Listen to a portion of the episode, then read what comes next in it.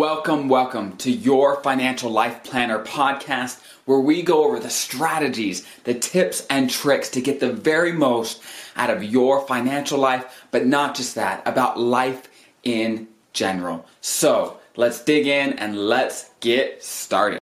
So, FICO, a company that produces credit scores, has just released a new credit scoring system that will change how your credit score is calculated. But the question is, how has it actually changed and how will it affect us and our credit scores today? Because we know that credit scoring companies are constantly trying to improve their system to better predict which people will default on their loans, their credit cards, and will not pay them back. Because if they can more accurately predict that, then the lenders, the banks, the credit card companies, will be much more prone to use that credit scoring system. So they're incentivized to make it as good as they possibly can. And this new FICO score is supposed to be better than ever. And I have looked through the different ways that com- they compute it, and it doesn't bring in any new elements that previous scores did not, but it does slightly tweak which elements are proportional to the other ones and how they affect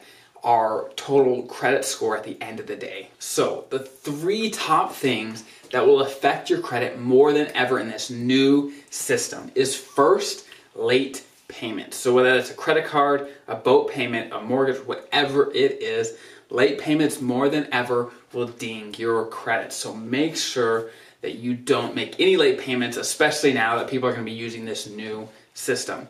Number two, credit cards.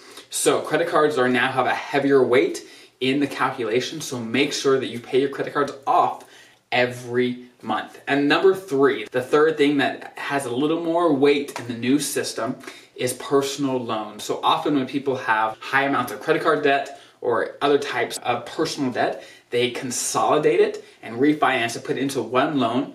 And often when they do that, they still rack up debt because their spending habits aren't fixed. And this new credit system is really going to penalize those people that consolidate but also keep racking up debt on the side. So make sure that if that sounds like you, if you you know, consolidated, put everything into one, but you still haven't controlled your spending enough to stop racking up debt elsewhere, make sure you get that taken care of because it will affect your credit more than ever. But it is also very important to note that most lenders do not adopt these new systems, these new credit scoring systems right away. It often takes years for them to be really used predictably and often in, you know, by mortgage companies, by credit card companies. So these changes will take some time to integrate in, but it is good to really get a head start on them and to realize that we need to be doing something now if we want results later when it comes to our credit score because it takes time. Often when people want to, let's say, buy a house, they like, hey, my credit's not good. Let's go open a, few, you know, credit cards and really build some credit. Well, that dings your credit and it could really take time to have that build up and really make a positive difference in your credit. So start early so that you can reap the benefits later. And with credit, it can be extremely easy to really go down the rabbit hole of all the nitty gritty details of how the credit score is calculated, what exactly to do to make it perfect. And I think for most people, this really doesn't make any sense. I think even with this new credit scoring system, it is so important to stick to the basics, the things that we know that work over time. And that is just paying your bills on time.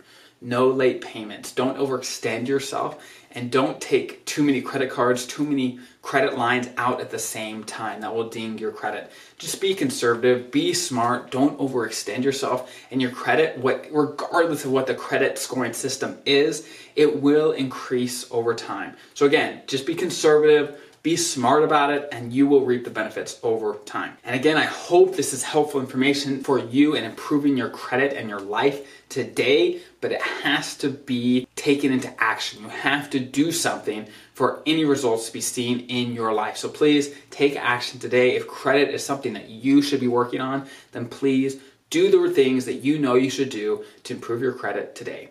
And please, if you have any questions, comments, put them in the comments below. I'll try to get back to everyone that I possibly can. And I will see you next week.